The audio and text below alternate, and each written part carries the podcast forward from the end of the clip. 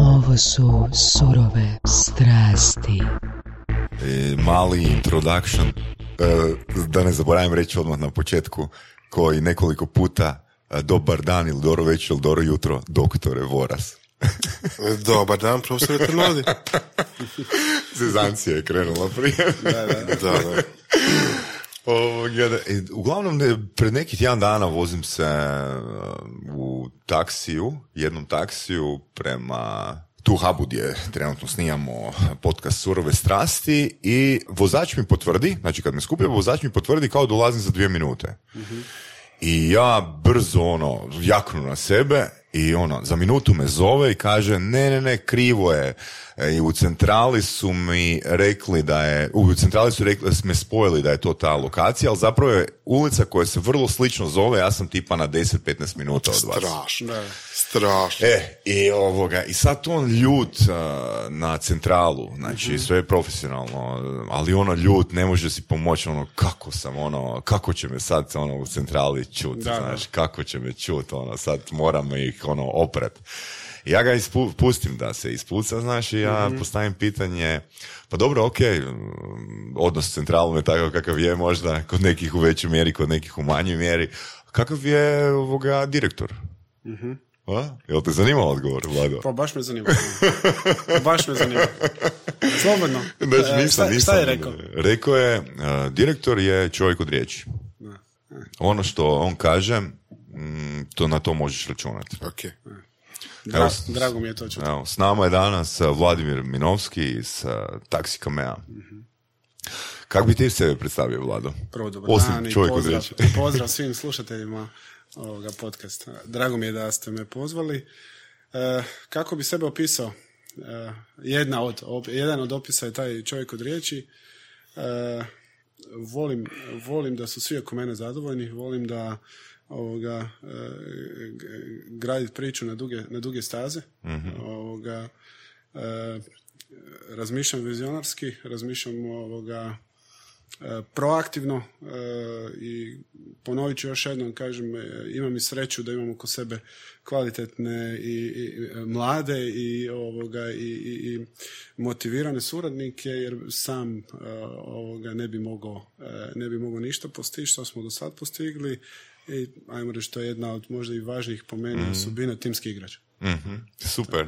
Znači oni će uh, sad na temelju ovog uvoda morat svi poslušati ovaj podcast. Pa ne, ja nikog ne silim, nikog ne silim ni na šta, ali vjerujem da će im ovoga biti zanimljivo e, čuti, jer e, nažalost ili na sreću ritam u, u- našem poslovanju, u našoj grupaciji je tako brz i tako ovoga dinamičan da se mi dosta brzo širimo, e, otvaramo nova tržišta, nove gradove, velika većina e, mojih bliskih suradnika, najbližih čak me e, ne stigne nekad i uhvatiti ovoga, makar bili ured do ureda, jer ovoga, kažem, trenutno je sad 33 gradova, tri države i preko 1200 zaposlenika u grupaciji. Nice, nice.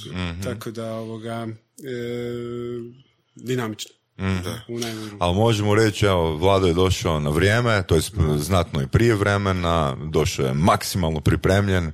Jel I- ga dovezu taksi? Jel ga dovezi Ne, taksi? Nije, a? nisam. Ovoga, volim pustiti dečke da rade. Ovoga, ne želim im ovoga. Mada, e, da, bila je jedna situacija, imao sam ovoga, e, zbog baš te žurbe, e, ostao sam na, na, na mjesec dana bez vozačke. Ovoga, I onda sam se vozio taksima. I onda sam se vozio s našim dečkima i njima je to bilo jako drago. Mhm. Jer u tih desetak minuta vožnje svaki dan na poslu i s poslu su imali priliku pričati sa mnom, ovoga, dobio sam povratne informacije od dečke da im je drago bilo da su me vozili. Neki me nisu stigli od vozača ni upoznati ovoga u Zagrebu. Tako da je to onako lijepo, lijepo, lijepo iskustvo. Opa, lijepo. Jel bi to ponovio? Pa bi. Ono tipa ono, par puta godišnje. Izgubit vozačku. A, ne, O, to ne bi, to ne bi ponovio, ovoga, ali e, svaku priliku, recimo kad je, sad su ono vrijeme domjenaka, kad ovoga se ide negdje ili kad se malo i popije, onda ne volim riskirati, tako da ovoga se uvijek vozim, vozim taksijem, vozim Ili, svima. ili, ili recimo da se maskiraš pa ne dođeš da te ne prepoznaju. E, da. Ma ne. Intervjuiranje. Ne, ne.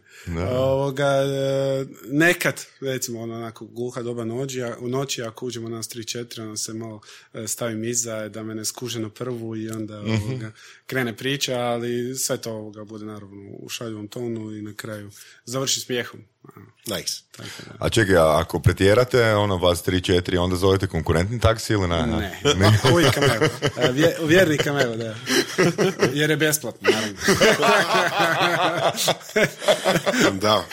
Ovoga, evo, prvo, prije svega, ono, moramo se zahvaliti, zahvaliti Andriji Čolaku na spajanju s Vladom. Andrija, fakat ti hvala puno. Evo, Andrija je super proaktivan. A, ja mislim da je bio negdje u Indiji, ili nemam pojma di. Ja sam mu poslao poruku, e, Andrija, Bog daj, molim, molim te spoj me s eh, Vladimirom. I on kaže, ono, može, može. Kažem, nije hitno. on odmah spaja. Tako da, Andrija, fakat ti hvala puno ovoga što si utjecao na Vladu i što si nas spojio. Da, da, hvala Andriji, Da. s moje strane. Ovoga, e, jedna zanimljiva stvar koju smo sad pričali, Vlado i ja, dok smo hodili do tud, a, je to da je zapravo Vlado bio vlasnik e, franšize Andrine, Surf and Fries. Opa, zanimljivo. Da, odnosno u Osijeku, konkretno u Osijeku, tako? Da, da, vratit ću se od početka 2006. kad smo mi krenuli s taksi pričom u, u, u Rijeci, ovoga smo se podijelili zapravo na, na, na dva dijela. Otac je bio zadužen za vozače, ja sam bio za call centar, sam bio dispečer i ovoga, radio, radio taj segment. Ovoga, e, pa do 2010. smo u Rijeci ovoga, probijali let, e, e, povećavali puževim koracima vozila na cesti jer je zakon, odnosno odluka države i samog grada bilo da je tržište zatvoreno i da se nije moglo dobiti licencije i dozvole jer bi se puno brže i puno više širili, ne samo u Rijeci nego po cijeloj Hrvatskoj. Ali to je valjda tako trebalo biti, uvijek gledam sve s pozitivne strane, ovoga, stigli smo posložiti neke stvari ovoga, da prije nego se pro, proširim ovoga, i po, ovoga, prije nego e, otvorimo novi sljedeći grad, a to je bio Osijek. I to je bila pala odluka da ja, ja sam inzistirao da e, na jedan drugačiji način, zapravo novi grad, novo tržište, isti koncept, ali samo su drugačiji malo ovoga postavkama još od starta i ovoga, obiteljski smo se dogovorili da ja sam ovoga otvorim i meni je to bio ovoga izazov da to malo drugačije posložim i onda kad smo tamo već nakon jedno možda pola godine posložili posao, e, sve to ono, super išlo, super smo bili prihvaćeni. E, Rodila se ideja o toj franšizi kako sam ovoga, e, kako smo se u Rijeci doselili i, i, i često sam bio u Rijeci, onda sam vidio to tad je možda bilo čak i početak e, početak mm Andrine Kad još nije niti bila franšiza. Franšiza je bila 2012. ako se ne varam, ili 2013. tak nešto. E, Da. Mislim da je ta, mislim da su 2011. mi, mi, mi uzeli, možda smo bili među prvim čak franšizerima, ne znam ovoga. Tako da meni se to kao koncept jako svidio, vidio sam i imali smo jednu dobru lokaciju u, u Tvrđi u Osijeku gdje su više fakulteta, gdje je sav noćni život i tako dalje. I onda smo ovoga pokrenuli tu priču. I to je stvarno ovoga super išlo bili smo zadovoljni sa Andrine strane, edukacija i sve ona standardizacija što sama franšiza nosi je ovoga je ispunila, je ispunila moje i naše očekivanja, no nakon godinu i pol, eh, godinu dana smo, sam ja to držao, odnosno tu franšizu, ali onda se eh, nama otvorila priča Zagreb i ulazak na zagrebačko tržište s taksijem i onda sam ovoga naravno eh, se preselio u Zagrebu i nakon nekog kratkog vremena jednom poznaniku, prijatelju ovoga prepustio, izašao sam ovoga iz priče Surf and Fries, odnosno osječke te franšize. Tako da, ali pozitivno iskustvo koju sam a, djelomice u nekim stvarima iskoristio kasnije za Eto, pokretanje, to. za pokretanje naše, naše franšize e, u, u taksiju.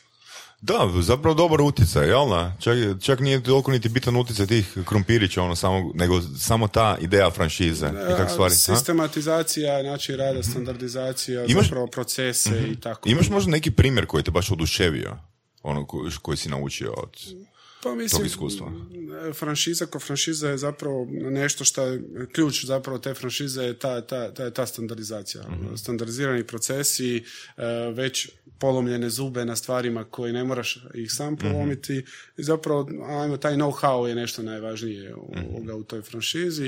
E, Andrija i ekipa koja je došla educirala naše ljude tamo i zapravo skrate cijeli put ovoga, tog uhodavanja e, na, na puno kraći rok nego što bi sami pokretali nešto slično i radili na svoj način. Tako da, jedno pitanje kad smo već kod toga franšize i poslovanja. Kako zapravo Cameo posluje danas? Jer uh, čini mi se dosta s vozim taksijima, i mi dobre i loše stvari, možemo kasnije malo proći to, Slobodno. ali čini mi se kao da dio vozača radi baš za firmu, dio su franšizeri, to je kombinacija nekakva ili se varam? Pa ja bi ovoga, ako mi dozvolite, krenuo od samih početaka, malo pojasnio ono, da, kako, da. Smo se, kako smo se razvili, kako smo došli do, do, do ovih e, brojki koje sam na početku napomenuo. Dakle, od 2006. e, radio sam osobno kao operater i dispečer. E, tada su postojali ovoga, samo e, GPS u vozilima i radio stanica, e, ništa ni blizu ovoga što imamo sada. To- me naučilo, s obzirom sam morao navoditi čak i vozače koji su domaći riječni bili, ali kad neko kaže znam grad, a vi mu kažete ulicu, a ono, ovoga, osjetite čak preko radio stanice kad kaže ovoga, prim, primljeno već, ovoga, znate da ne zna, pa, mu- pa ga morate navoditi. Onda sam dosta studiozno ušao tome koji u svemu kasnije e, morao sam sjesti u auto i naučiti grad, naučiti sve zgrade, ulice, e, boje zgrada da bi sutra e, mogao navoditi vozače da su brži u pristupu, u dolasku do putnika, da odrade više vožnji, e, donesu veći promet, sebi zarade veću plaću i tako. To, to je trajalo tih 3-4 godine i tako smo bili podeljeni. Ja sam još uvijek igrao košarku uz uz taj posao, radio najjače smjene, malo, malo ljudi to i zna da sam svaki petak i subota noćne kad je najveći promet radio osobno. Nisam tih godina izlazio vikendom, nego bi izašao četvrtkom na večer. ovoga. Tako da na, na, na, na, na taj način sam e, tih godina funkcionirao i puno naučio. Puno naučio u rad sa ljudima, u rad sa vozačima, u komunikaciji sa strankama i to je bila jedna dobra baza ovoga za, za, za, za sve ono što kasnije slijedi. A, meni prvi i, najbliži pomoćnik u tom trenutku je bio ovoga Alvin Smilju koji je i dan danas u firmi od 2006. Dakle, bio je operater, ali ujedno mm, ovoga, maher u programiranju i s vremenom smo onako dolazili zajednički do zaključaka da trebamo automatizirati neke procese, uvesti kompjuterom za primanje poziva, praćenjem a, analitike vozača, a, studioznije ući u to i onda smo mali komad po komad programčića sastavljali i radili jedan mozaik koji se kasnije sklapao. 2010. je sa mnom došao u Osijeku, pa smo nastavili sve to skupa. U Osijeku smo bili super prihvaćeni. Napomenuo bi čak ovoga iz početka iz 2006. u Rijeci da smo prvi zapravo pioniri u tome da ovoga vizija mog oca je bila da stvarno svi vozači budu uniformirani, da imaju kravate, košulje, da su sva vozila jednakva, standardizirana, da a, imamo pristupačnu cijenu i da ovoga taksi bude dostupan svima. Mi znamo reći ovoga da taksi treba biti dostupan ko voda ovoga i da je to jedan od način kretanja kroz grad koji je sve više i više sada već nakon e, 13 godina dolazi do, do, do, do, do, do- velike, ve- veliki boom i još veće ovoga, e, e, još veća navika. Da, da. E, u Rijeci doslovce se desio boom da su nam ljudi skakali e, po vikendima na, na haube i pod auta, koliko je navika, e, e, navika bila stvorena. E, Mogu samo se samo nadove- nadovezat. Jedna rečenica od Andrije uh, u podcasta da je Rijeka izuzetno dobar grad po njegovim kriterijima za testiranje uh, novih usluga ili novih proizvoda. Kako bi to komentirao? Ja bi se složio s tim, ono što bi napomenuo, mi smo kao stranci u Hrvatskoj, dakle doselili smo se 98. u, u, u, u- u Omišu, kraj Splita.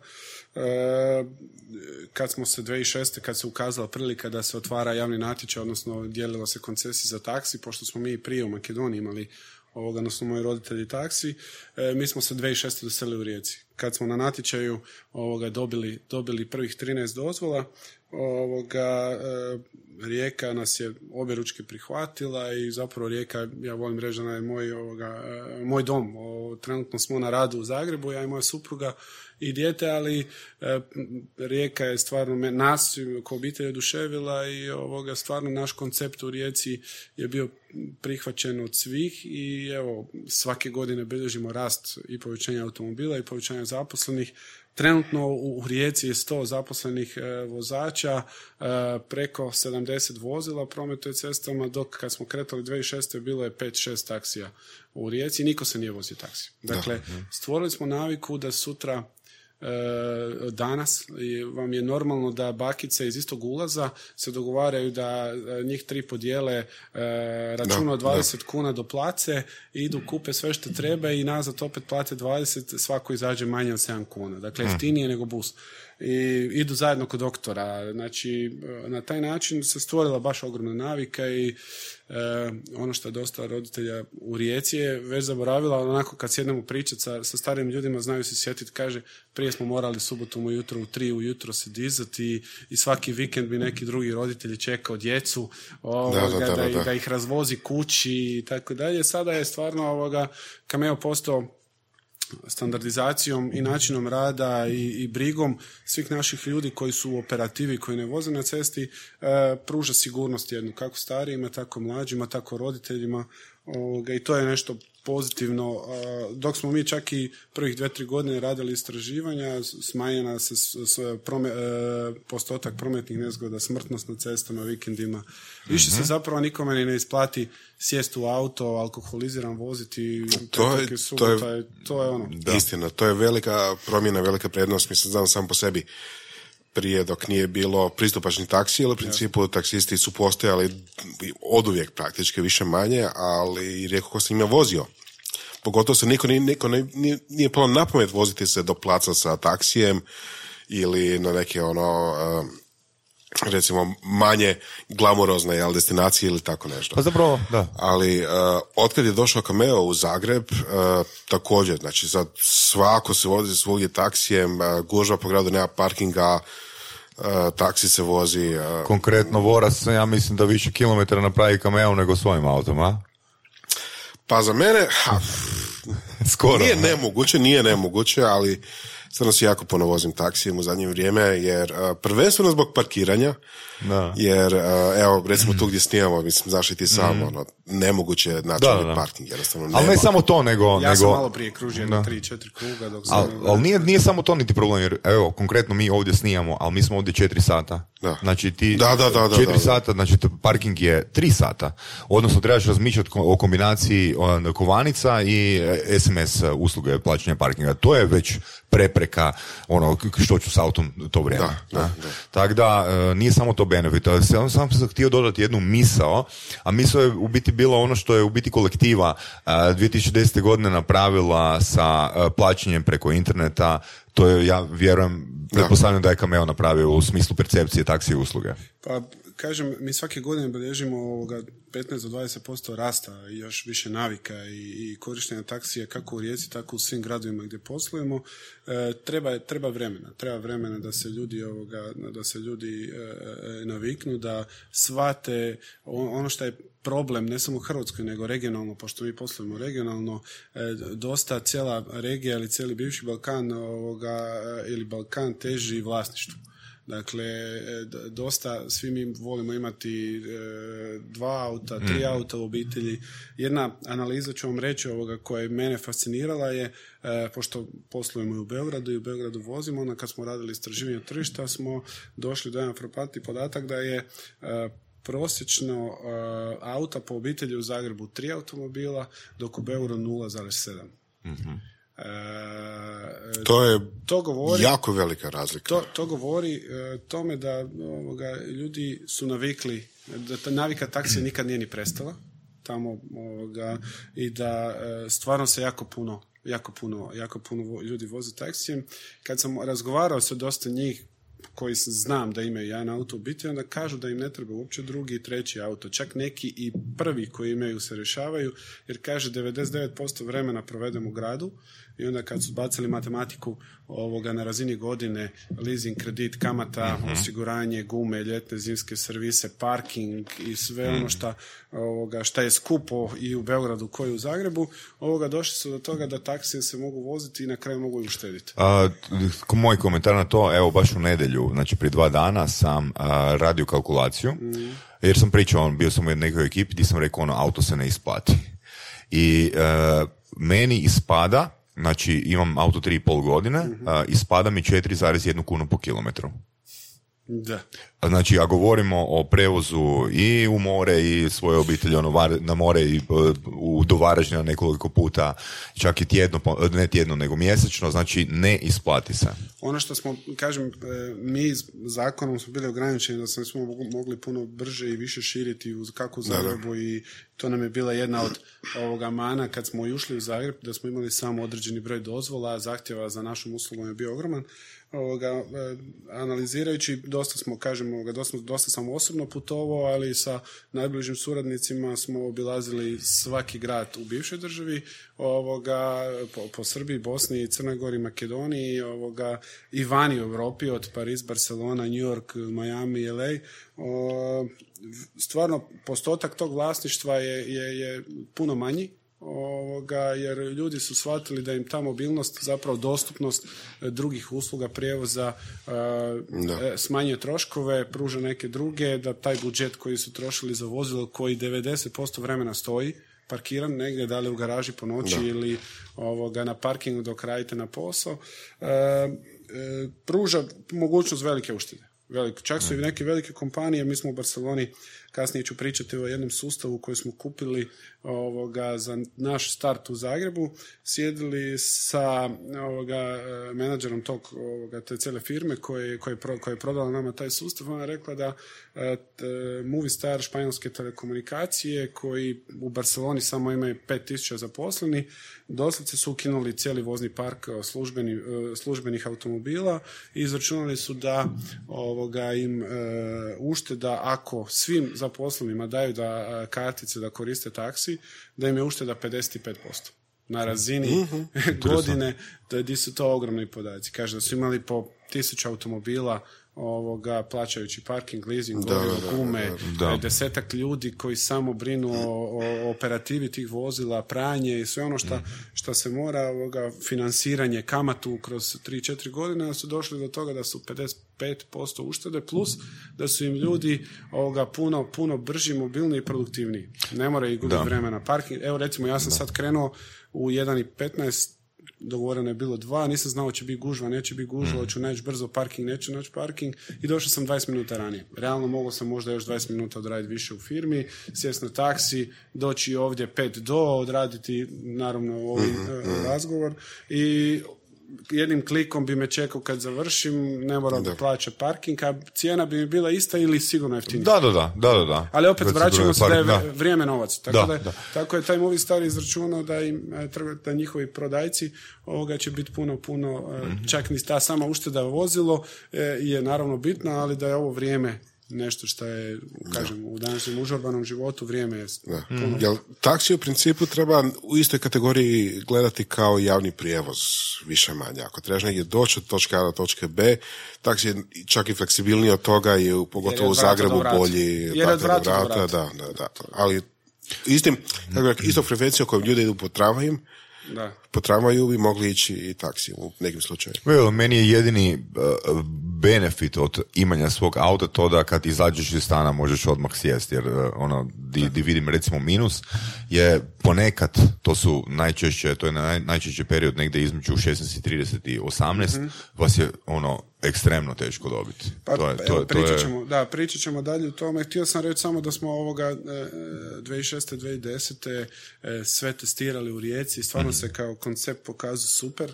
E, mogu ponosno reći da smo u, u takvim špicama u Rijeci čak i, i testirali 2006. kad još više niko nije, e, nije znao i nije postojao taj e, opcija share, Znači, u velikim gužvama ja kao dispečer sam čupao kosu i htio udovoljiti svima i, i, i, i ponuditi vozilo i onda ga se rodila ideja da e, vikendima ili kad su jake kiše ili gužve ili iz bolnice, kad više ljudi odjednom naručuju u jednom smjeru ovoga e, grada taksi, da e, zamolim stranke da li bi im smetalo da se još neko vozi s njima. Ovoga, I ta opcija share je sad popularna u Americi kod e, ra- razno raznih pružalaca ride sharing usluga. Ovoga, tako da, kažem, mi smo to već 2006.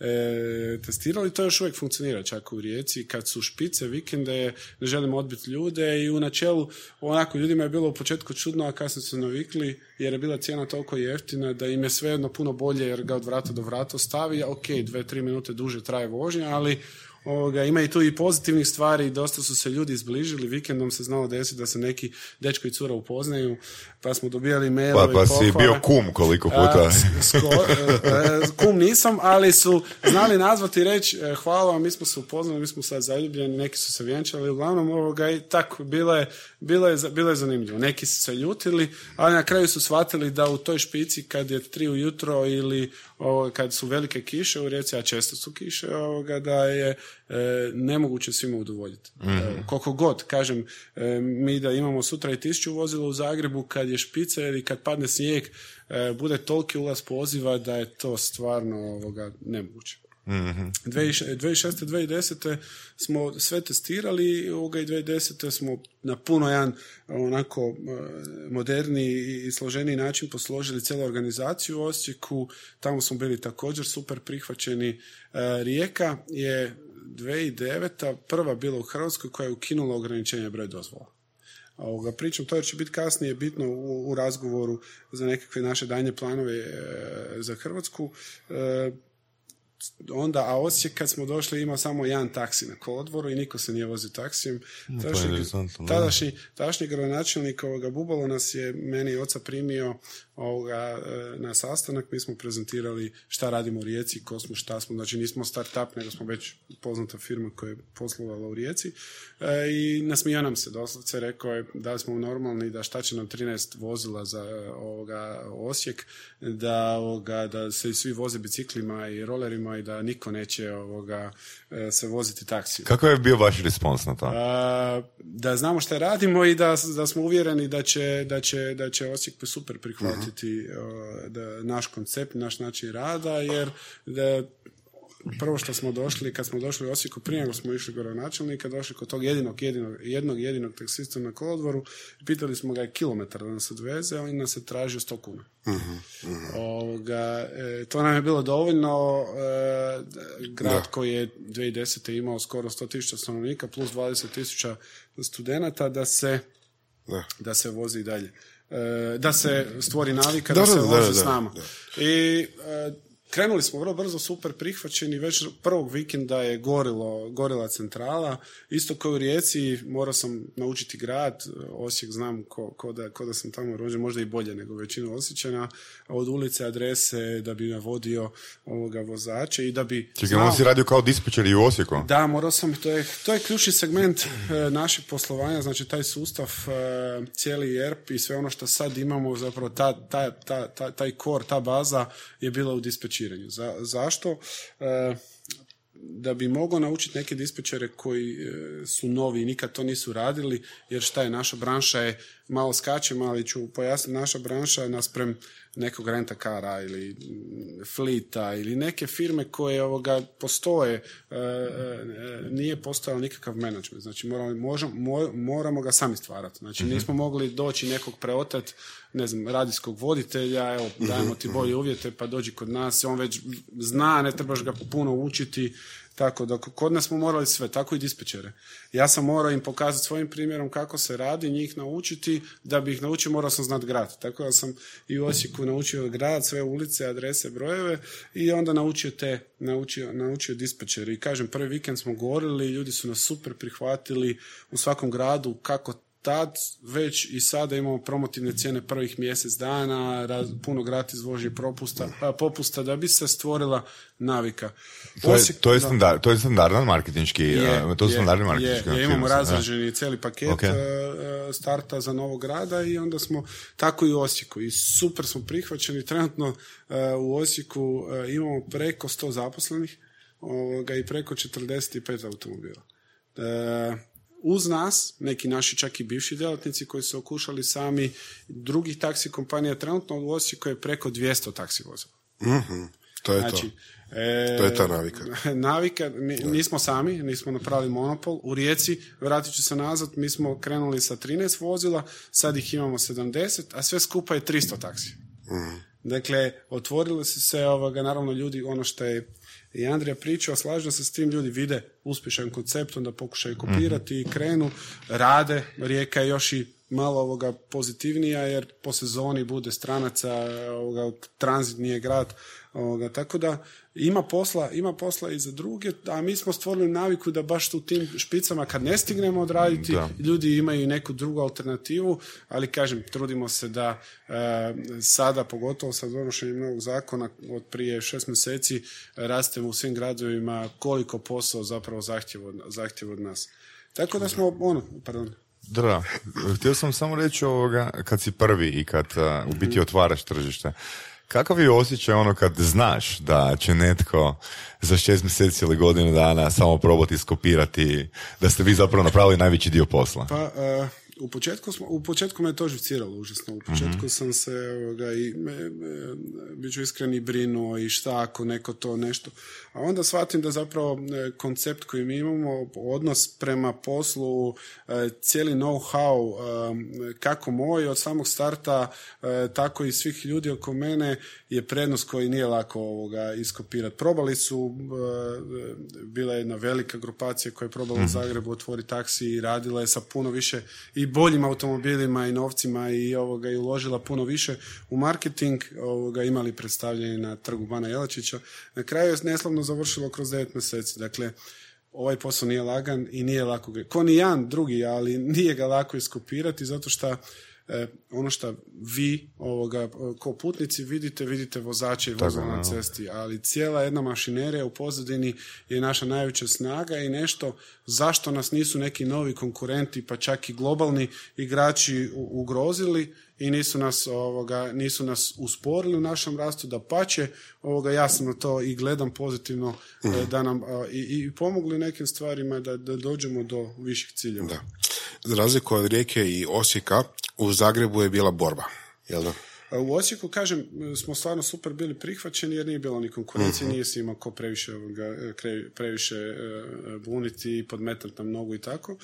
U Zagrebu smo e, skoro godinu i pol dvije kucali na vrata i obilazili urede i, i, i kod pročelnika i kod svih i odluka grada, odnosno e, vijećnika je bila takva da je tržište zatvoreno. Monopol koji je radio taksi imao skoro 100 godina je kad tad morao pasti, jel? Dakle, e, mi smo e, velikom upornošću mog oca, jer sam ja više bio u Osijeku, u Rijeci je posložena bila priča, on je tu ovoga, iznio, iznio najveći, najveći teret onako probijanja, otvaranja ta vrata, ovoga, e, e, smo uspjeli.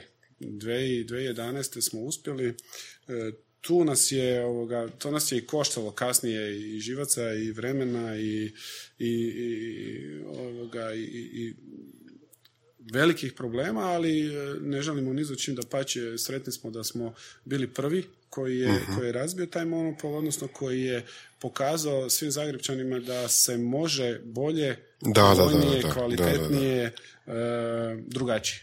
Da. I na kraju i povoljnije, jer recimo ono što su bile prijašnje cijene, to je bilo bezobrazno. To je bilo, ne znam, ja se sjećam vožnje između Novog Zagreba i aerodroma koji su koštali 200 kuna. To je 200, bilo... 300 kuna su bili cijene. no. Da, kako, ko, kako koji taksist odluči, tako je bilo i to je bilo... mm, Svak, va- fakat kad je došao Cameo, ja sam bio ono vrlo a, sretan i, i, i zainteresiran za cijelu priču, jer sam vidio da nije pravedno jednostavno da, da, da je onako situacija kao, Jasno. kao prije. Da. Mi, mi smo, kažemo, ovoga, e, na, na, na velikom upornošću, ludošću i, i inatom koji se probudi u nas ovoga, uspjeli otvoriti, otvoriti Zagreb. E, imali smo svoje, koje kakva podmetanja, što od radiotaksista napadali su, Da, da, tukli dečki, Da, da, da. prijetili, se toga, da. e, prijetili, razbijali aute, Slično kao što su radili sa Uberom kad je došao. a, ni blizu. Gore još. Ni blizu. Dakle, doslovce mi smo, naši dečki su se bojali ući u Rebro, u bolnicu, da li će izaći, e, bili su ono, baš razbijene noseve, završili su na x, x ovoga, e, vozače je imalo slomljene, e, slomljeni nos, bilo je krvi što se kaže, e, bušili si gume, ovoga, razbijali aute, bacali jaja, kamenje Da, po, da, da. po, po, po autima. I Kad to je bilo, to se događalo svakodnevno. to je bilo svaki dan. Znači, to je doslovce, mi, mi ne bi prošao dan da ne bi mijenjali šajbu na nekom vozilu, da ne bi e, mijenjali gume, vozač izađe, ode na WC, e, dođe neko i postavi mu čao ispod gume, da vozač kad krene probuši gumu.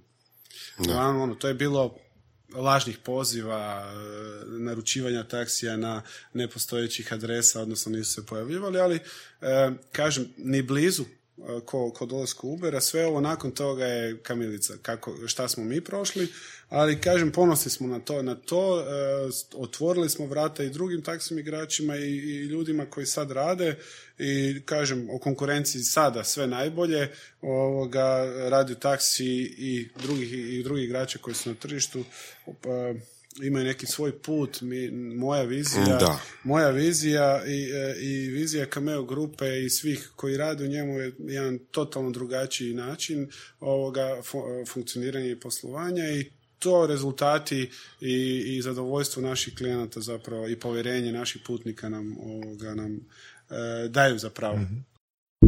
U podcastu Surove strasti upoznajemo ljude koji su strastveni u onome što rade. Ovo je podcast za preživljavanje u surovoj stvarnosti. Pridružite se Saši Tenodiju i Ivanu Vorasu u otkrivanju što pokreće uspješne, motivirane ljude. Ljude koji su strašću, predanošću i vizijom postali kreatori vlastitog, a i naših života. I ono najvažnije, saznajte kako su to napravili. Slušajte Surove strasti. Je li se ili nije promijenila vizija Cameo od 2006. do danas? Je. e, mogu reći da smo 2006. pa čak i 2010. i 2011. kad smo počinjeni u Zagrebu nismo znali kamo to sve donekle vodi, kažem, unazad dvije, tri godine, odnosno nazad pet godina, došlo je do, e, do promjene jedne velike kod nas. Prva je bila da smo mi e, mislim da je neki prije šest godina točno počela fiskalizacija e, uvedena je bila za taksi i e, vratit ću se da smo 2011. u startu uzeli jedan španjolski sustav e, koji nas je koštao jako skupo e, jer je moja procjena bila da radio stanicama i svim onim šta ovoga, smo na način kako smo tad radili, da smo imali call centar jedan u Rijeci, drugi u Osijeku, treći bi bio u Zagrebu, ovoga, četvrti u nekom drugom gradu, da bi s- cijela ta naša operativa se razvodnila i da što se tiče kontrole i logistike bilo jako teško za popratiti. Uzeli smo, uzeli smo jedan španjolski sustav koji je bio jako skup, koji je ovoga, svjetski poznat, ali e, kad smo krenuli raditi već u prvih šest mjeseci do osam mjeseci smo skužili da je nefleksibilan i da nije ono što smo, što smo očekivali. Kor tog sustava od 20-30% smo iskoristili, iskopirali, ovoga, ali ostali 70% onaj naš know-how i ono kako, kako mi želimo da to izgleda. E, e, Alvin, kolega, poče, e, ovoga, moj, moj, moj prijatelj i suradnik od početka priče je ovoga napravio e, nama taj naš sustav kojeg smo ga nazvali Taxi Navigator i trenutno Taxi Navigator koristi osim sva, sva Cameo vozila, preko 10.000 vozila u regiji i svijetu. Mi smo taj sustav e, iznajmili, nismo ga prodali, nego iznajmili drugim taksi kompanijama koji plaćaju nekakav mjesečni fee za održavanje i, i logistiku i podršku kojim, kojim mi pružamo. E, 2014. mislim da je bila fiskalizacija ili 2013. e, onda smo e, ugasili španjolski sustav i e, pustili naš. Ovoga, I tu je zapravo jedan normalan nekakav od jedne od male obiteljske firme u kojoj su bili uključeni svi, moja sestra i moja majka i otac ovoga, i najbliži suradnici je ovoga, dobila jednu promjenu, odnosno došli smo do, do, do, do jedne slijepe ulice gdje sam ovoga, moja nekakva vizija bila digitalizacija, e, e, jačanje IT sektora, e, razvoj tog našeg sustava, prodaja sustava dalje, ko što smo i krenuli, plus ovoga prelaska na jedan drugačiji, moderniji način poslovanja kroz franšizni model, outsourcanjem određenih sektora i tako dalje.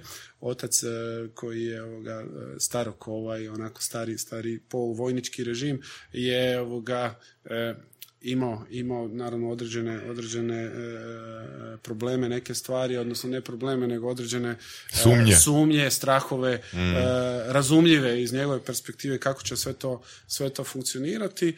No na kraju, kažemo, uz, uz, uz, uz puno razgovora i uz puno uvjeravanja mm-hmm. je, ovoga, je, prepustio, je prepustio Kormilo da ovoga meni da uz reorganizaciju i sve ono što smo napravili do dođemo do toga što smo danas. mm Ono što je recimo, mislim da malo ljudi zna, ja sam jedan od ranih korisnika uh, aplikacije na mobitelu mhm. i vi ste imali onu navigaciju, ka, znači onaj sistem da ima karta, da, ima uh, navigacija gdje čovjek može naručiti taksi i vidjeti gdje ide prije Ubera, ako se dobro sjećam, je, tako? Je, je. Aplikaciju smo odmah razvili nakon što smo taj naš taksi navigator ovoga e, isprogramirali i pustili u rad. uh Bila je verzija 1, pa verzija 2, čak i na YouTube ima ovoga e, i, i, video od, od te verzije 1 i spot smo snimili.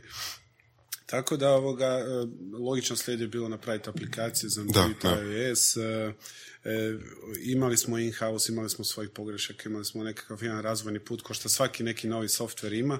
Ovoga, trenutno nam je stvarno e, taj vlastiti software i cijeli ERP koji imamo u pozadini naša zapravo najveća, najveća snaga. Mm-hmm. Nas prema mhm. svih u, u konkurenciji, ne samo u Hrvatskoj, nego, mhm. nego i šire. Evo, to je, to je zapravo najvažniji alat uh, svim ljudima u firmi. I to je doprinjelo novoj viziji. Je, je. Taj smo sustav kad smo razvili, sljedeći korak je bilo kako se rasteretiti ovoga određenih, određenih, e, pa čak i manjih gradova koji nas, su nas operativno ovoga opterećivali da se možemo što više posvetiti e, najvećim gradovima, odnosno Zagrebu, onda smo e, razvili franšizu. Dakle, mhm. mi smo negdje 2014. 2015. pozvali, pozvali stručnjake iz Ljubljane, odnosno pola pola iz Londona i iz Ljubljane i oni su došli nama pomogli da sve ono što smo vi već donekle imali standardizirano mhm. još više automatiziramo i, uh, a otkud dolazi ideja, oprosti, otkud dolazi ideja za franšiziranjem? Pa, uh, Znači ideja za aplikacijom je došla od problema, to je nezadovoljstvo sa aplikacijom koju ste koristili. Tako, ideja za franšizom je bila kako se brže širiti ovoga, u određenim gradovima gdje, smo, gdje nema uopće taksija, uh a gdje ne moramo fizički, jer kažem, u datom trenutku sam morao sve gradove obilaziti i komunicirati sa svim ljudima i onda smo rekli i prepoznali da ima veliki, veliki potencijal za, za, za, za, za taj dio franšize, s tim da, kažem, naša franšiza u ovom modelu je doslovce da se mi izlažemo ovoga e, kompletnom riziku, uzimamo vozila na sebe, opremamo ih i našim franšiznim partnerima smo davali gotovi ključ u ruke mhm. da rade preko našeg sustava, garantirali im posao da za određeni mjesečni fi mhm. koji, su, koji, su, koji su oni nama plaćali. E, sustavom smo mi došli do toga da ovoga, možemo sve to e, mentorirati, pratiti i ovoga, analizirati rad svakog našeg partnera, e, kako vozača ili franšiznog partnera i know-howom određenih ljudi koji smo educirali za određene regije, oni sada ovoga, i dalje suportiraju mhm. i pomažu, zapravo budu im ovoga, e, podrška kako da budu uspješni i da zarade više. mm Franšiza E, franšizom smo počeli 2015. ili krajem 2014. je bilo ovoga, e, probali smo i svim gradovima gdje poslujemo ovoga e, funkcionirati i velika većina je još uvijek u franšiznom modelu i velika većina u manjim gradovima Rijeke i Osijek imamo još uvijek, ali smo došli do jednog do jednog ovoga frapantnog podatka kroz neko vrijeme da veliki dio naših vozača ni, jednostavno nisu poduzetnici. I ne Ok. razmišljaju poduzetnički. Ok. Gledaju od danas do sutra i misle da je e, bruto promet zarada. Ovoga, onda se tu rode problemi, e, potroši sav promet, pa nema platiti za gorivo, nema platiti za neke stvari. I vidjeli smo da nas u jednom trenutku nas je rasteretilo, ali onda su počeli se događati nekakve situacije i problemi. I onda smo određeni dio, e, veliki zapravo dio e, tih franšiza povratili pod nama. Gdje smo shvatili da je Znači nije idealna bila priča s franšizama, ne?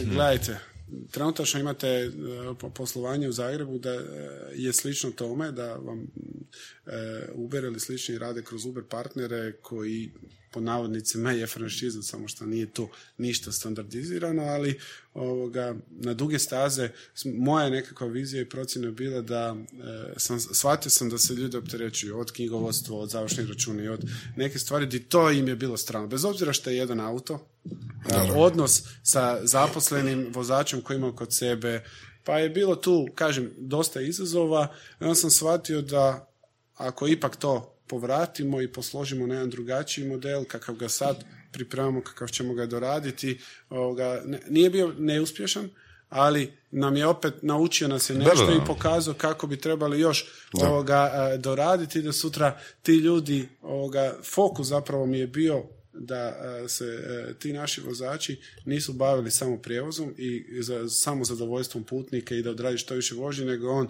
e, birokracijom ima kod i nas, da. birokracija, pa e, računovodstvo, pa dostava računa, pa ne znam, e, sa svojim partnerom je ovoga imao, imao situacije, e, pa se, kažem, ono tu nije bio fokusiran samo na, na kor, odnosno na prijevoz putnika, i onda smo na taj način ih rasteretili, a zapravo zarada im je ostala ista, ovoga, a dobili su i viška vremena. Tako da je to ono, ono što je zanimljivo kod uh, novog načina ili onog, onog kojeg pripremate sad da bude novi i to je baš izašlo i u novinama isto tako onaj princip da uh, svaki auto ima svoju firmu tako je. jeli? Tako je. I to je u neku ruku zanimljivo. Gledao sam malo uh, te firme, firme se zovu, ne znam, Auto 352, Je, je.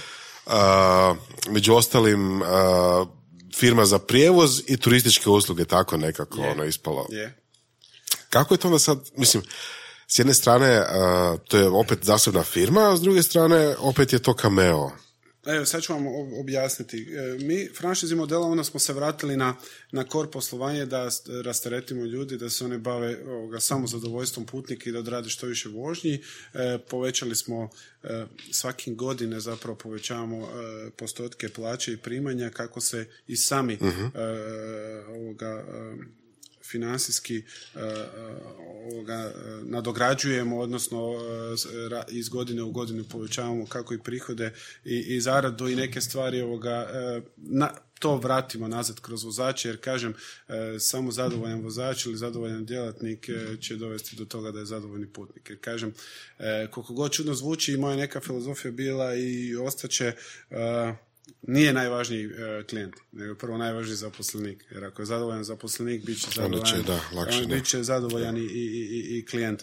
E, To moram reći da je, da je izgleda upalilo, jer uh, dosta često čujemo od vozača baš camea da im je dobro, da uh, su sretni u toj firmi.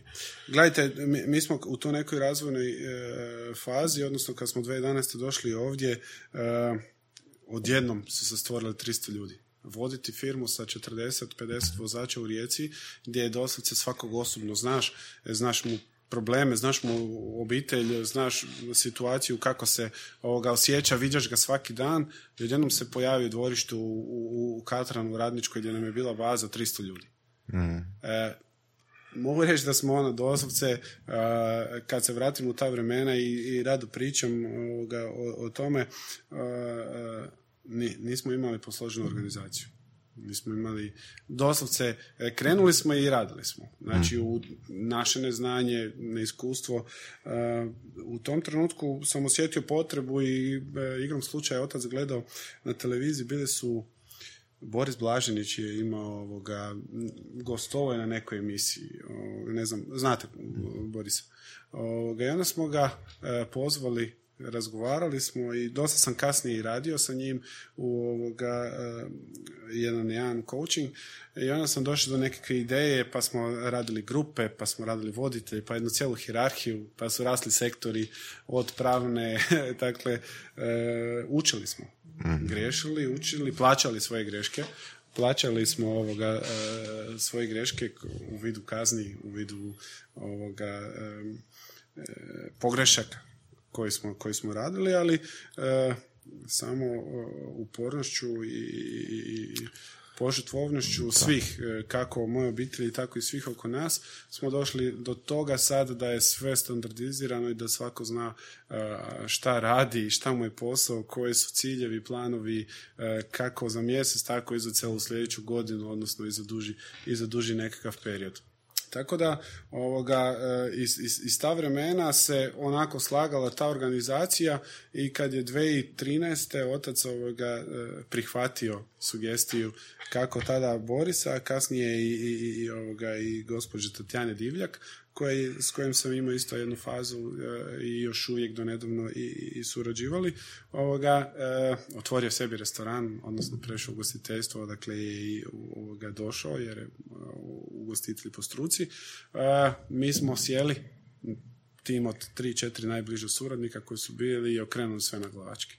Jedni od glavnih ciljeva je bilo da Želimo sretne zaposlenike, želimo da ovoga plaća bude desetog u mjesecu, želimo da imaju bonuse, želimo da imaju stimulativna, ovoga, e, stimulativna radna mjesta i želimo biti brojan. Evo, to je bilo nešto gdje smo ovoga rekli, onda smo naravno napravili plan kako ćemo do toga doći i iz godine u godinu smo mm planove i ciljeve koje smo si zacrtavali i, i, ispunjavali i došli do toga da je stvarno sad tako. Da u Kameo, e, Kameo vozač ima desetog u mjesecu plaću, prošli mjesec deseti bio subota, odnosno ovaj mjesec prošli deseti bio subota, pa smo devetog isplatili, da ovoga, imamo stvarno E, stabilnu financijsku mhm. situaciju, da možemo razmišljati kako će sad u dodatnim modelima koji ćemo pripremati za vozače, odnosno koji smo već pripremili, biti još sretni, zadovoljni i neće razmišljati ići raditi u Irskoj ili negdje van, van, van Hrvatske. Kad smo kod sretno, sretnih vozača, jedna od stvari koje vozača živcira, kao i sve vozače u Zagrebu, je promet, odnosno mhm. zagušenja u prometu, koji su dosta česta. Pa kako onda što bi vi ili što bi ti, mm pošto već imaš iskustvo i dispečerstva i dugo godina u ovom biznisu, poboljšao situaciju u prometu u Zagrebu?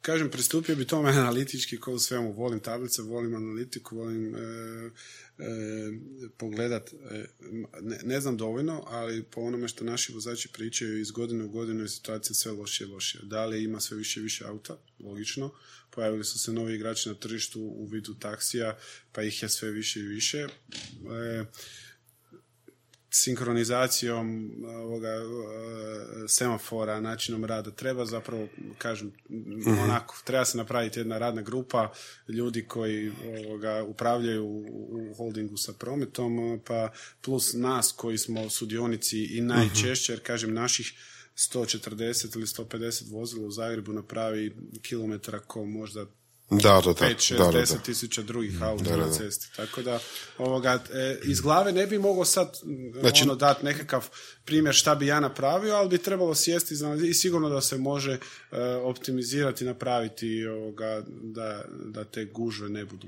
Znači nisu igre nekakve ideje sad neke velike tipa da treba zabraviti promet osim taksima u po centru i tako stvari ne, ne, bi, ne bi ovoga bio trenutačno u, u, ovoga, u toj situaciji da se stavljam da tako nešto predlažem jer kažem to je onako mhm. opet e, ispalo bi da sebe ovoga, odnosno da nas tu stavljamo u nekakav prvi plan i da razmišljamo na taj način, nego bi sigurno e, s vremenom će i sami ljudi shvatiti ko što ste vi shvatili, shvatit će drugi ljudi da im ne treba možda tri automobila, da im treba jedan da im možda sutra ne treba ni jedan, da kad će trebati ići na more, da mogu uzeti iz renta kara, platiti za sedam dana da, i da u godinu dana ih ne, ne, mm. u god, odnosno u tih sedam dana Tako ih košta Pa baš- manje nego što će godinu dana Da, morati. baš je bio komentar jedan na podcast a, sa Berislavom Nadnićem kad je bila tema a, vlasništva automobila, a, dečko iz Švedske i kaže da u Švedskoj na praktički svakoj on prenosi, mi ne znamo, na svakoj benzinskoj imaš rentakar i uzimaš auto zapravo kad ti treba.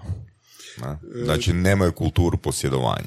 E, Budućnost mobilnosti leži u tome, kažemo, u više načina prijevoza, e, taksijem, e, tramvajem, podzemnom, e, e, rentakarom, e, car sharingom, dakle, to su neke, neke stvari gdje se sigurno može optimizirati ove gužve i gdje se može e, poboljšati ovoga, ta brzina kretanja. Što sa automatiziranim autima?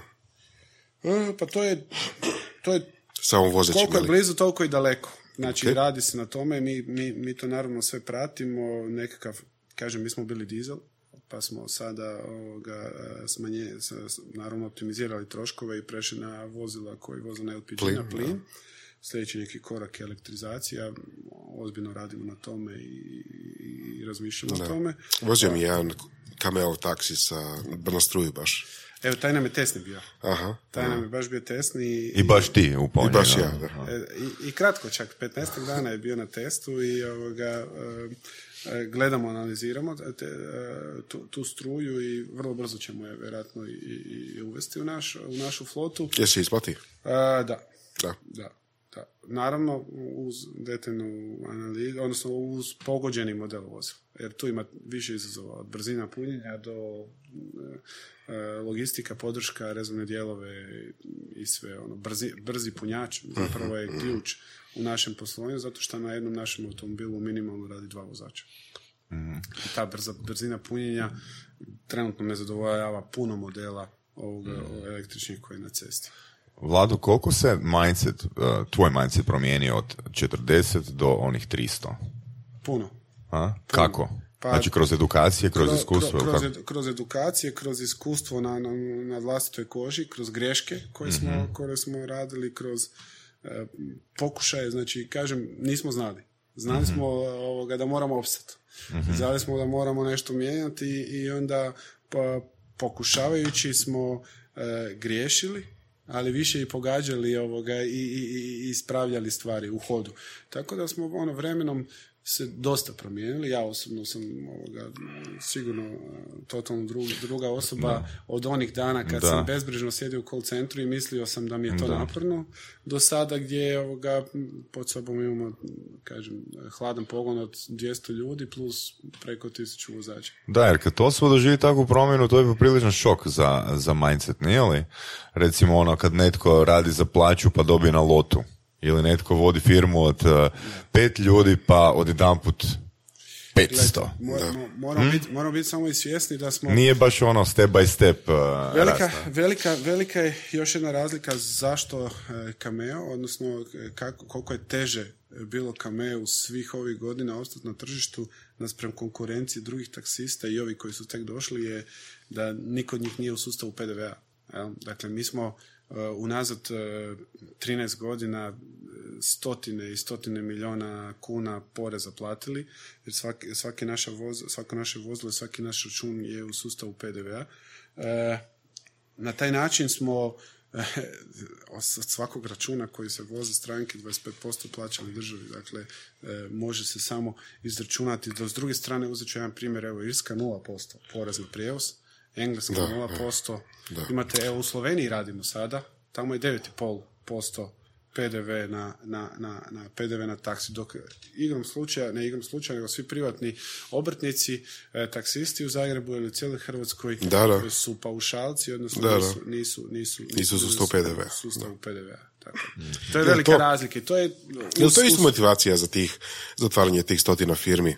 E, najvažnija motivacija za otvaranje firmi je to što mi želimo naše vozače na duge staze vezati uz, uz nas. E, Možemo ih vezati na način da oni imaju share u svim tim firmama i to je glavni cilj. To je ono nešto što sutra mi želimo naše partnere učiniti, naše vozače učiniti partnerima, ali rasteretiti ih ono što smo grešili prije u franšizi da im je možda bilo previše knjigovodstvo, ostale stvari. Sve će biti pod nama, odnosno na taj način e, svakog vozača sutra vidimo kao dugoročnog partnera, vidimo da e, ima šer u firmi, da ima šer u, profitu. A to je ta ideja da se stvori od njih poduzetnike u konačnici. E, Da, ali rasterećeni sa e, birokracijom, operativom i ostalo. Tako da, to je, to, to je naš nekakav final model i vjerujem da smo sada sa tim ovoga na dobrom putu, jer fluktuacija ljudi zadovoljstvom rada kod nas je, je, Da. je ovoga, do, došlo do te faze i, i ne želimo stati na tom. Znači, vizija moja i, i, i, i Cameo grupe je da svake godine želimo napraviti dodatni iskorak Ok. e, ka uvjetima svojim zaposlenicima, ali i u pružanju usluga putnicima. Koji scenarij bi potpisao? U smislu? U smislu imaš 60 godina, 65, što si postigao? To, odnosno što je Cameo grupa postigla? Koji scenarij? E, vizija moja je da e, na tržištu od e, e, bivše države gdje je 50, e, 50 tisuća taksija ili 22-3 milijuna ovoga stanovnika, nama je cilj doći do brojke 10 tisuća. Dakle, Znači samo ostati u regiji E, sa taksi. Ne, ne. Ne, Dakle, pa pitam. e, Ukupno. Prvo bitno je ovdje zato što mi sad imamo taj sustav u regiji prodan. Mhm. I mi kroz taj sustav e, imamo oči i vidimo šta se dešava, vidimo navike korištenja, vidimo potencijal koji je još e, ovoga e, tamo zbog navike korištenja koliko će se ovdje po- povećavati ta navika korištenja, ko- u kom smjeru će ići ovoga i sve te brojke i Ideja je naša zapravo plan da kroz idućih pet godina dođemo do, do, do brojke od 10.000, odnosno u regiji. Naravno da u međuvremenu pripremamo i neke, e, e, s obzirom da se regulativa e, po direktivi Europske unije mijenja u skoro svim, svim državama Europske unije. Desilo se to da je prva Slovenija uvela liberalizaciju da nema ograničenja broj dozvola, pa je evo prije šest mjeseci i Hrvatska, već su Finska, Danska, Austrija, pa čak i Njemačka ovoga to u fazi uvođenja, tako da za sve ovo što tu radimo e, e, nama je primjer Slovenija pokazala da je ovoga naš model e, super super prilagodljiv i isplatljiv. U organiziranoj državi je to čak i puno lakše ovoga ostvariti. Mi smo evo nakon godinu dana u Sloveniji postali broj jedan, imamo preko 200 i, i nešto zaposlenih ovoga, u pet gradova vozimo i nismo imali nikakvih problema. Evo, to je ono I konačni cilj onda? Jel ga cilj? znati? Pa mislim, normalno da je nekakav ovoga... e, World domination. e, Dajle. ne, bi, ne, ne, bi, ne bi išao toliko daleko jer kažem naš model naspram uh, ride sharing modela je totalno drugačiji. Mi, mi želimo pružiti jednu sigurnost i ne fake nego pravu sigurnost da uh, ljudi znaju stvarno šta dobijaju kod nas. Uh, konačni cilj postati ozbiljan igrač regionalno plus e, e, dio Europe. E, robotizacija i pitanje robotizacije dolazi, pitanje je samo koliko brzo. Dakle, vraćamo se tu regulativama, vraćamo se infrastrukturi, cestama i tako dalje. Da li ćemo je dočekati ili ćemo možda prije izaći iz priče, to o tome ćemo vidjeti, ali e, krajnji cilj možda je ta robotizacija, ali neće tako brzo. U vašem slučaju taksi je obiteljski posao, je li tako? E, u samom startu da. Svi U su startu, uključeni, da. ali i dalje, svi su uključeni zapravo. e, Je bilo ikada ono plan B ili, ili neki drugi posao koji bi bio jednako atraktivan za vas? Ne, nikad. Od, od samog starta, kažem, ja sam igrao košarku pije pa ovoga, profesionalno i kad su moji e, dobili, odnosno kad su odlučili da ćemo se javiti na natječaj za koncesiju, sam ovoga, odlučio da je to možda u tam, tom trenutku pametnije da budem uz njih i da e, pomognem u, u, u stvaranju jednog novog posla. I, e, ovoga, dobro sam odlučio sig- u svakom slučaju. E, Ali cijelo vrijeme je obitelj bila Je. poduzetna u principu. je, je, cijelo vrijeme. Moji su ovoga, od samih početaka bili u ugostiteljstvu, imali restorane, u Dalmaciji smo imali motel, u Beću e, i u, u Njemačkoj gdje su moji radili za vrijeme, za vrijeme rata su isto e, ovoga, imali, imali svoje ugostiteljske objekte, tako da stalno je ovoga, to, to valjda poduzetna crta je u genima meni nasljedna od, od, od mog oca, njegov otac je isto imao ovoga lokal, tako da e, u, u, u, u poduzetništvu smo stalno. Dakle, cijeli, cijeli, cijeli svoj život i nije moglo to drugačije ovoga, završiti. da. Čak ni kožaka nije bila toliko atraktivna. jako sam, jako sam volio, jako još uvijek volim košarku i to mi je, ovoga, to mi je strast. To si naučio iz košarke, što možeš primijeniti u, u biznisu? Dakle, svakom je bio od, od, od, od, od, od, od budućih roditelja, evo, nedavno sam ja postao roditelj, bi, bi preporučio da dijete svakako baci sport. Kroz neke faze e, individualni u mlađim kategorijama, kasnije timski, e, preporučio timski, da li bio to košarka, rukomet, e, nogomet, manje, manje, manje je sad bitno za to, ali taj timski rad u, u ovoga socijalizacija, odnosno teženje ka tome da budeš bolji, da si zadaš ciljeve, da si zadaš nekakve ovoga dugoročne dugoročne nekakve ovoga planove, e, motivacija, upornost, inat nekakav Da, da. koji se rodi, na, natjecateljski duh. Dakle, sve se to nekako kroz sport ovoga stvori i, i, i prenese danas sutra na, danas sutra na posao. E, plus taj nekakve a- a- a- analitičke neke stvari. Ti završi utakmica pa sjedneš pa gledaš statistiku pa vidiš pa vratiš film, pa vrtiš e, tri puta sve svoje poteze unazad, pa dobiješ snimku utakmice, pa gledaš ovoga šta si kad mogao bolje, tako je to onda i u poslu. Napraviš greške ili naučiš na tuđim greškama ili napraviš e, e, e, analizu svojih grešaka, posložiš i razmišljaš kako da ih više ne ponoviš da drugačije, drugi put pametnije odradiš. Tako da se iz tog, iz tog sporta na taj način povlači nekakve paralele, sutra je sa biznisom i kažem, to bi ono svakom preporučio. Svom klincu ću svakako ovoga, ga gurnut u, u neki sport. A Daj nam molim te reci, što smatraš da će se više isplatiti ili se više isplatiti? Softversko rješenje ili prevozno? E, miks jednog i drugog. Znači, u smislu e, pričaš u našoj branši ili u našoj branši. E, ne znam, evo, svi veliki softverska, softverska rješenja poput Ubera, Lifta i sličnih aplikacija u svijetu su ve- veliki gubitaši. Ogromni gubitaši. Istina. Mislim, Pogledajmo da je prošle godina ovoga, na- navedeni startup imao 4 milijarde dolara gubitka.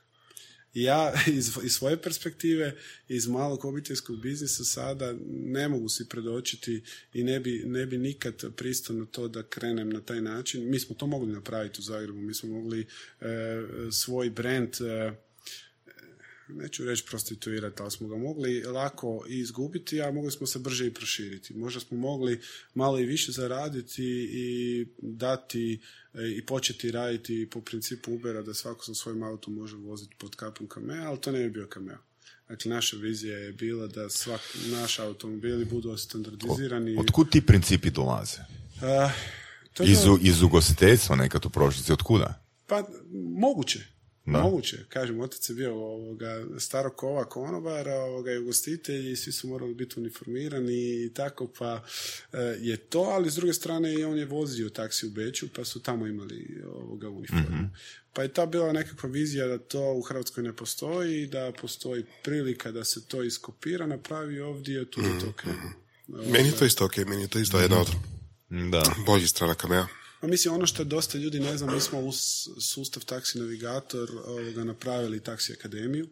Dakle, jedini smo u Europi koji ima isto certifikat 9001, dakle mi smo ovoga, certifici- certificirani i stvarno ne- nemamo to da bi stajalo na zidu i da bi se mi hvalili da imamo isto certifikat, nego stvarno e, svi, svi, svi ljudi u firmi pokušavaju, jako je teško 100% raditi po, po tom certifikatu, ali e, da e, standardiziraju procese, kolanje dokumenta, spremanje, arhiviranje i sve ono što je. Dakle, kažem, ljudi vide samo prijevoz i vide neko u centrali. Da, i mislim javi. to, lako je to raditi. Da, kod ono, nas je Da. dvana, desetak, 12 sektora drugih koji brine od Da. e, tehnička služba, od e, call centara, dakle imamo marketing, prodaja, IT, e, take sektor, znači tehnička podrška vozačima, e, taksi, akademija, edukacija, dakle financije, računovodstvo, partnere vanjske poput e, servis e, vozila, dobavljač plina, HT, zrak, znači ovoga, internet e, provider. Tako da ovoga, velika je to, velika je to mašinerija i velika odgovornost svih tih ljudi, jer kažem, mi smo kao jedan lanac, znači sve karike moraju biti povezane da bi, da bi funkcioniralo. Da bi sutra naši vozači na cesti mogli pružiti što kvalitetniju uslugu. Što smatraš kad se prisjećaš unazad, koji je bio tvoj najveći problem, tvoj osobni problem kad je firma rasla? E, blokada da ne možemo ovoga, imati više vozila na cesti nego šta ovoga, e, zahtjevi putnika ulaze u naš sustav, odnosno e, to je bilo ono toliko, toliko deprimirajuće da imate dnevno 20 tisuća ulaza e, za vožnje, a vi možete samo 4 tisuće odraditi. I onda te nezadovoljne stranke koji kažu njih ne možeš nikad dobiti i ovo, znači i razno razne komentare ovoga. I tad da se moglo, mi bi sad već imali preko tisuću vozila, sigurno u Zagrebu, pričam 2011. 12. 13. mm Mi ćemo do tih brojki sigurno jednog dana i doći, ali jer nam to sad napokon zakon i regulativa i ono što se izglasalo prije šest mjeseci dozvoljava. Tako da je to bio onako najteže. E, imate ulaz ovoga poziva, imate posao, a ne možete ga odraditi. uh Tako da je to onako bilo dosta stresno. Uh-huh, uh Imaš li možda, ko neki goste smo pitali, imaš li neko svoje onak rano poduzetničko iskustvo? Naprimjer, neki su prodavali stripove, neki su švercali mobitele ili nešto tog tipa. Da si sam ono na svoju ruku, ko klinac. Sam baš na svoju ruku se ne mogu, ne mogu se, ne mogu se sjetiti, ali znam da sam u svoje ovoga bio stalno involviran. Ono, evo, sjećam se i to ono uvijek pričam, moji su 90-ih tamo u Velesu, to je ovoga, gradić u Makedoniji, imali jedan fast food, odnosno restoran koji je bio blizu vojarne. mm I e, imali, imali su, prodavali burgere i, ovoga, i Coca-Cola i znam da je ono, sjećam se, red bio ono, 100-200 metara dolazili bi iz vojarne ovoga, svi kupovati to i onda se to toliko prodavalo, toliko je bilo posla da ovoga, e, moji su radili unutra, nisu stigli izaći ono, od jutra do na večer ovoga, iz, iz, iz, iz, toga i onda ja sam imao 10, 11, 9, 10 godina i onda je falilo mesa ovoga, i onda sam morao iz mesnice e, na snijeg je bio pao, pa na sanjkama sam onako meso uvukao mm. do tamo da se, to, da se to napravi, a na večer bi onako bilo fora i u vrećama je bila lova, pa se to istrese onako na krevet, pa slažemo glava, glava i tako. To mi je onako ostalo urezano, a da sam ja osobno sam nešto baš prodavao, iskreno ne, okay. ne mogu se Koja je po tvojim kriterijima tvoja najveća kvaliteta? Osim to što smo rekli čovjek od riječi, što ljudi kažu. Koja je tvoja kvaliteta? Ne znam. Evo, teško mi je ovoga pričati o svojim, o svojim uh, kvalitetama. A kad bi mogao jednu stvar reći, koja bi ti prvo pala na pamet? Da. da. ne, ne, mogu, ne mogu izdvojiti jedno od ovih, ovoga, ali kažem, volim se držati riječi, volim ovoga, uh, poštujem sve. Što misliš o disciplini? Uh, jedna od najvažnijih stavki. Ovoga. Mhm. Discipliniran svakako, ovoga, jer ne bi, ne bi postigli do sad ovo što jesmo da se nismo uh držali ovoga e, mhm. plana i, i, programa kroz sve, kroz sve ove godine. Koja je po tebi najvažnija vještina u poslu, u poslovanju? U poslovanju? Uh, analiza. E, analiza i planiranje, to mi je onako nekako ovoga, e, najbitnije. Bar u našem pogledu mi smo morali dobro snimiti stanje e, za svaki novi grad ili novu mhm. državu izanalizirati i napraviti kvalitetan plan uz naravno kvalitetan proizvod i, i, i ono mhm. kako mi to radimo da bi ovoga, mhm. da bi uspjeli. Da li si imao nekakvu nekakav trening ili nekakvu školu o tome kako voditi biznis, kako raditi takve analize ili tako nešto. Osim coachinga. Pa ne, Kroz coaching, da, prvo kroz coaching, imao sam e, uz Borisa Blaženića, Tatjanu Divjak i još ovoga jednog gospodina koji mi je ovoga, u, u, u, u, kontrol, u kontrolingu zapravo pomogao i na taj način sam se na svojim primjerima i školama i analizirajući i druge, druge, druge biznise kako funkcioniraju zapravo e, e, gradio, nadograđivao svoje, svoje, svoje vještine. Tako da evo, Da. logikom nekakvom sam se cijelo vrijeme, cijelo vrijeme vodio i naravno okružio oko sebe kvalitetnim ljudima koji su ovoga, e, u, u, u puno drugih stvari puno bolji od mene, pametniji možda i drugačiji, strpljiviji. Kako Znači, si ih našao? e, Kako si ih odabrao ili kako si odlučio da su oni baš dobri za tvoje, za tvoju Vo- okolinu? Vodio sam se osjećajem u, u, u trenutno koji su najduže uz nas, od, od, od, od glavnog eh, IT-evca programera do izvršnog direktora u Zagrebu, do obiteljski, recimo u Rijeci Šogor ovoga, eh, vodi, ne samo zato jer je Šogor, nego je stvarno ovoga, isto prošao drill dispečer, pa je ovoga, eh, pomalo se, se učio, griješio i istrpili smo naravno sve te greške koji sam što sam griješio i na kraju evo imamo kvalitetnu osobu koji ne samo za eh, Rijeku nego i za PGŽ i Istru zapravo regionalni, regionalni direktor. Eh, ne znam, dosta smo, prije smo radili čak i greške da smo neke ljude smatrali da su odlični vozači pa da mogu biti voditelji. ovoga. I kažem, super primjer, da. e, po- pokušavali smo e, puno, sve sa namjerom da idemo naprijed i da budemo sve bolji i bolji u tim svim pokušajima iz, što iz neznanja, što iz ovoga dobre želje i volje da nekog unaprijedite smo radili i greške, ali na kraju se to valjda s vremenom ako imaš onu pravu viziju, želju, volju, se nekako posloži. Tako da evo sad smo ovoga, stvarno super ekipirani i ne samo ovdje, imamo situaciju da nam je dečko koji je bio iz Varaždina se doselio ovdje u Zagrebu i ovoga, e, mlad, jako sa 22 godine je naučio Zagreb i vozio taksi, pa kad smo mi radili reorganizaciju, njega smo skinuli sa poziciju voditelja opet da vozi. Na kraju je dobio priliku da ovoga, e, e, postane voditelj nakon što nije se povukao i nije otišao iz firme kad smo radili reorganizaciju i trenutno je direktor Slovenije. Dakle, sa 28 godina e, vodi Sloveniju, pod sobom ima 200 ljudi, ocelio se tamo ambiciozan je, uči, Nice. naučio jezik i, ovoga, i ima volje za ići dalje, što, je, što me jako ovoga, veseli. Cool, cool. Da, Što bi rekao sebi sa 20 godina? za 20 godina. Ne, sa 20, sa 20. Sa 20. Da, ne, ne, ne mogu ni zamisliti, nisam mogao ni zamisliti ovoga da, da bi bio sad ovdje gdje jesam. Na podcastu Surove strasti. Da, to. e, e, ovdje, u- tu s vama, ali okružen sa, sa, sa, sa toliko ljudi u, unutar firme u jednoj grupaciji koja, e, koja jako brzo raste i koja ima značajni dio u dio tržištu prevoza. Što je bilo naj... um, što je bila stvar koju si mislio da će biti teška, a ispala je zapravo lagana u cijelom tom putu? I obrnuto, šta je stvar koju, je mislila, koju si mislio da će biti lagana, ispala teška?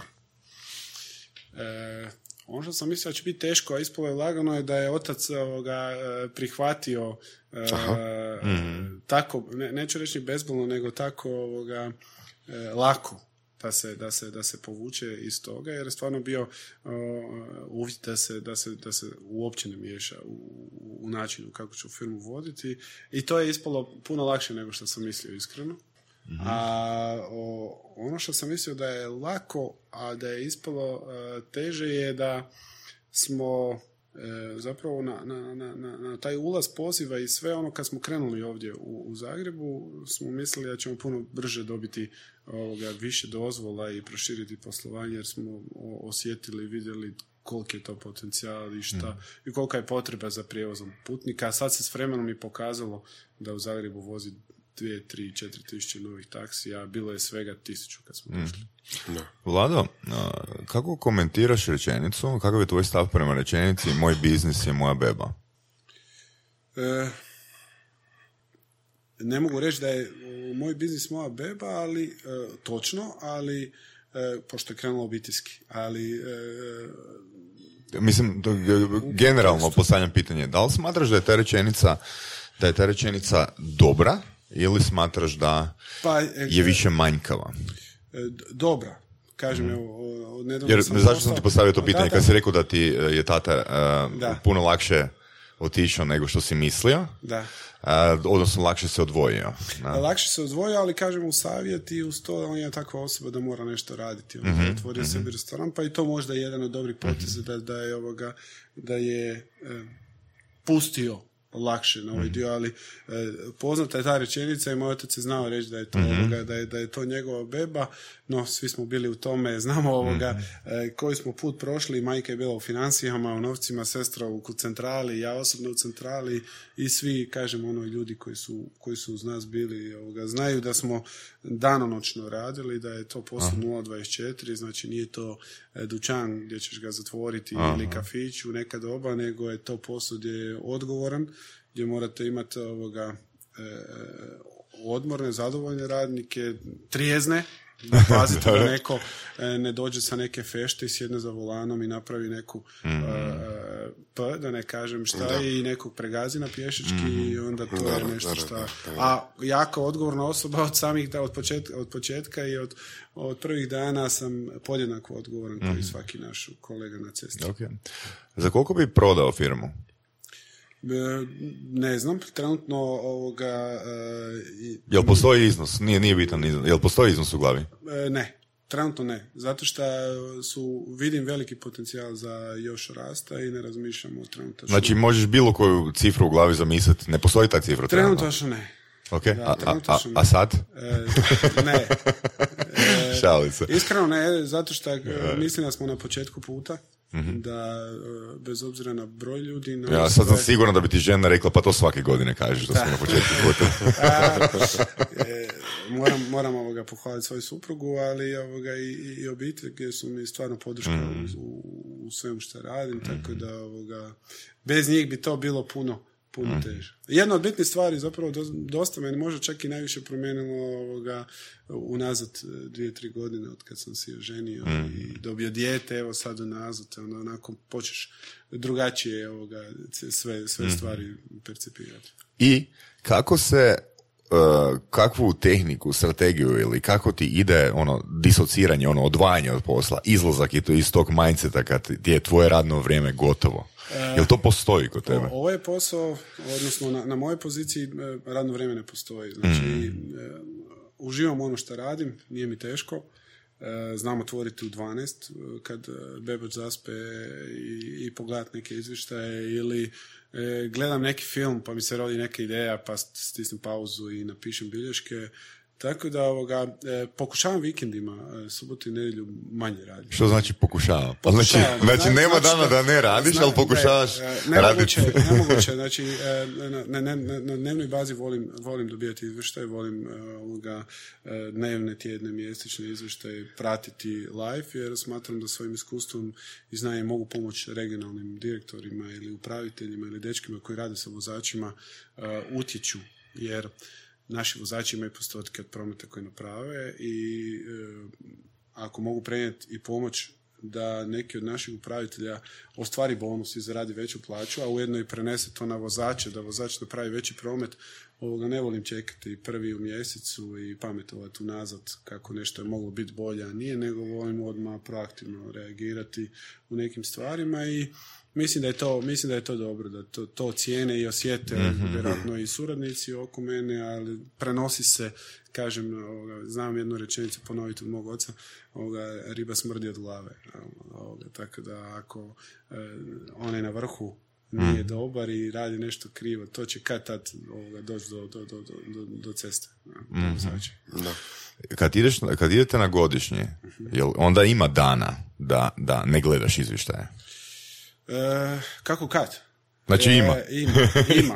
Ili dio dana. A, iz, ovog ritma kad odemo na godišnji, ono, pokušavam, za, pokušavam prvih dan, dva, ali treba bar jedno tri dana da se I onda si u opusti. glavi go- onda si u glavi govoriš, Prvih tri- neću gledati prvi dan. tri- Ne, prva- ju- prva tri dana još uvijek gledam Da, da. i ono, mobitel svako jutro kad se A četvrti dan idete doma. a? Da. Po, pokušavamo malo duže, pokušavamo malo duže ovoga, e, e, spojiti tako neke godišnje, ali kažem, e, doslovce i, i, i jedan ono, e, vikend e, od subota nedjelje, nekakav wellness ili nekakav izlet negdje je dosta, dosta ovoga, rasteretio. Da, je super. Što bi preporučio nekom mladom koji sad razmišlja da ide nekakav biznis, što bi mu preporučio da ili postupa ili e, koji biznis da bira ili što da nauči?